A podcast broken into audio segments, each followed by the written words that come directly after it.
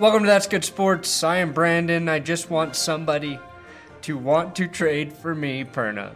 I thought today would be a quiet day in the NFL. I thought the only piece of significant news would be discussing just how hard the officials fucked the Lions.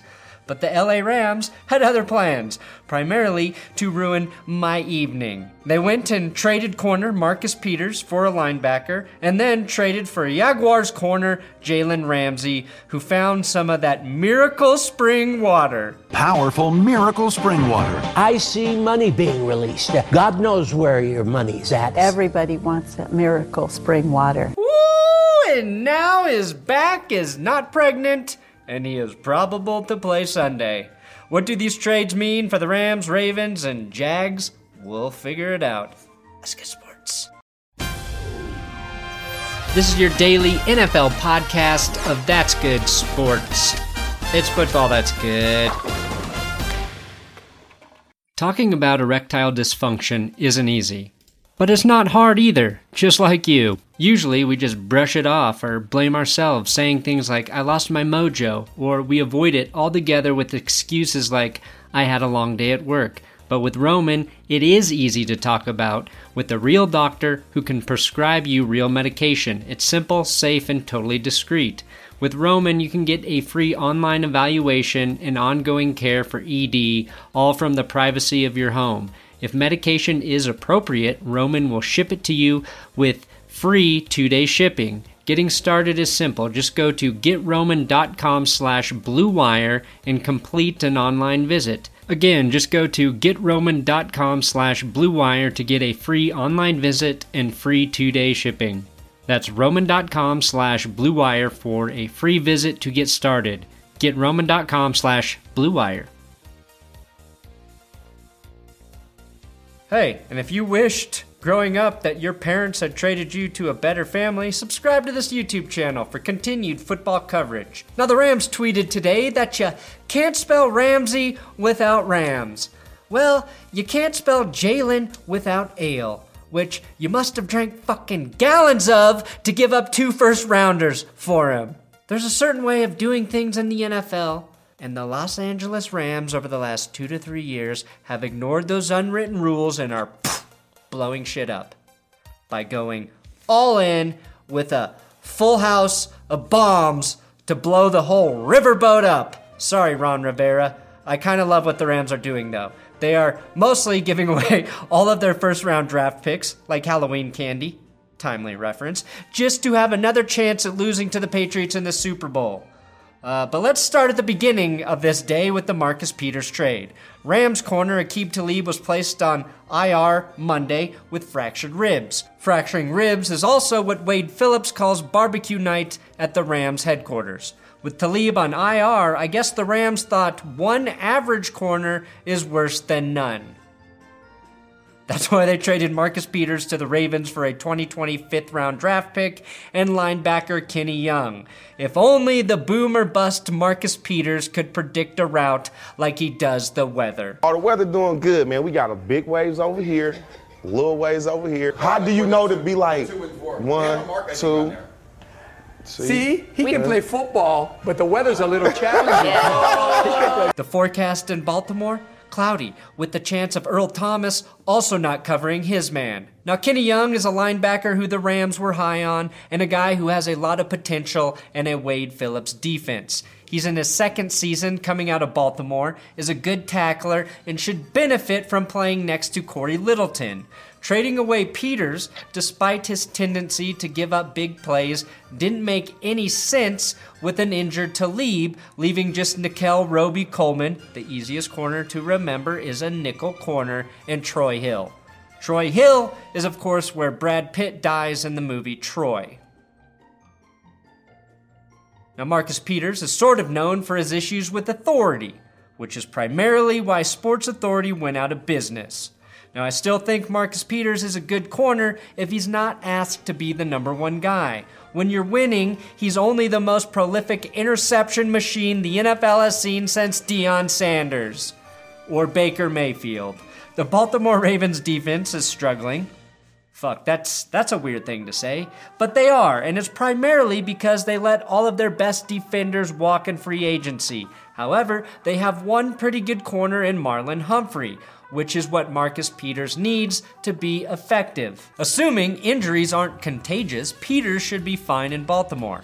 If they are contagious, he should get vaccinated so he doesn't become the seventh member of the secondary to go on IR. The Ravens then are basically one Jimmy Smith getting healthy away from possibly having a pretty good secondary, especially if Earl Thomas keeps almost murdering quarterbacks. Unintentionally. Now, the Rams also traded with the Browns, giving up a 2021 fifth round draft pick for center Austin Corbett. it's really nice to see the Browns give away another offensive lineman. You know, just the weakest part of their team after quarterback and head coach. The Browns, though, are now the hot name as the team who may make a play for Washington, disgruntled Washington tackle Trent Williams. The trade deadline is in like two weeks, and Dan Snyder is just realizing how much having a high value player who refuses to play for your god awful team doesn't help make that team better. Now, everything came together when the Rams also traded for Jalen Ramsey, giving up two first round picks and a fourth rounder, replacing two corners with one corner. That genius Sean McVay always ahead of the game. He knows it's only a matter of time before the NFL makes having two corners illegal anyway. So picking up Ramsey and shipping off Peters is a savvy move. A such a, Maza- a such a McVay savvy move. McVay likes his receivers humble and his corners sassy. Again, he's playing Nintendo while everyone else is playing whittle a stick until it's smooth enough to shove up your ass for pleasure. It's not like he needs those first rounders anyway. He's got Jared Goff, who is a quarterback. Right now, the Rams are on pace to not have a first round draft pick until the year 2022. That would give them a streak of five years without a first rounder. Is Jalen Ramsey worth two first rounders? For the Jags, yes. Unless college football currently has zero guys who play the position of corner.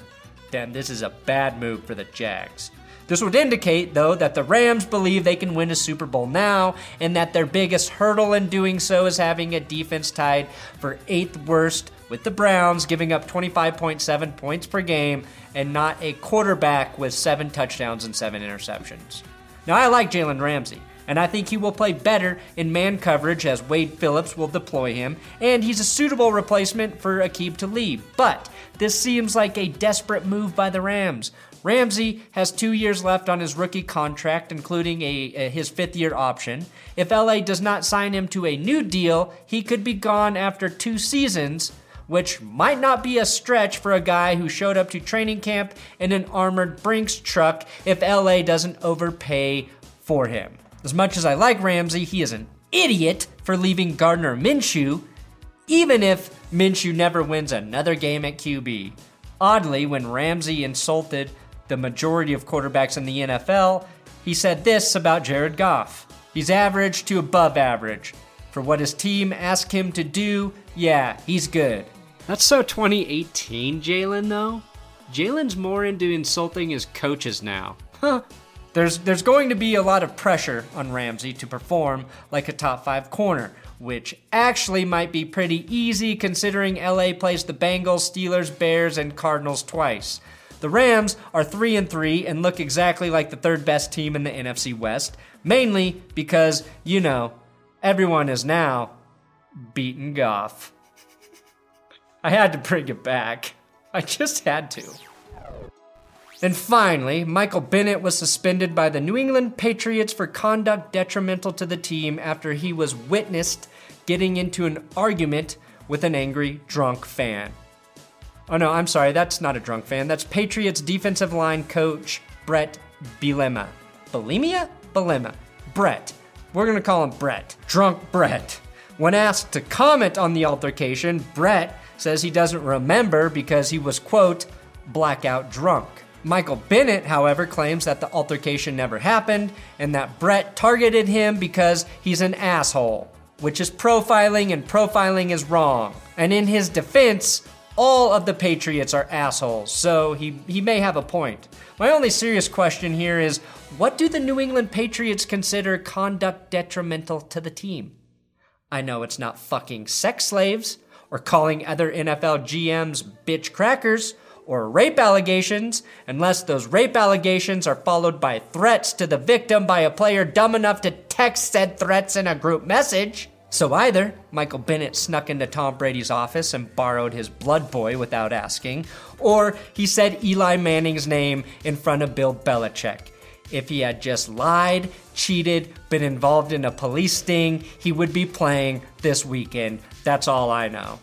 God wants to touch you right now. Thanks for watching another episode of That's Good Sports Trade Extravaganza. Holy shit, I can't believe this stuff keeps happening. I'm on Twitter, Instagram, at Brandon Perna if you want to follow me there. And make sure you follow at TJ Carpenter Show for helping me with some of the writing in today's episode of this show. Oh, yeah. This is your daily NFL podcast of That's Good Sports. It's football that's good.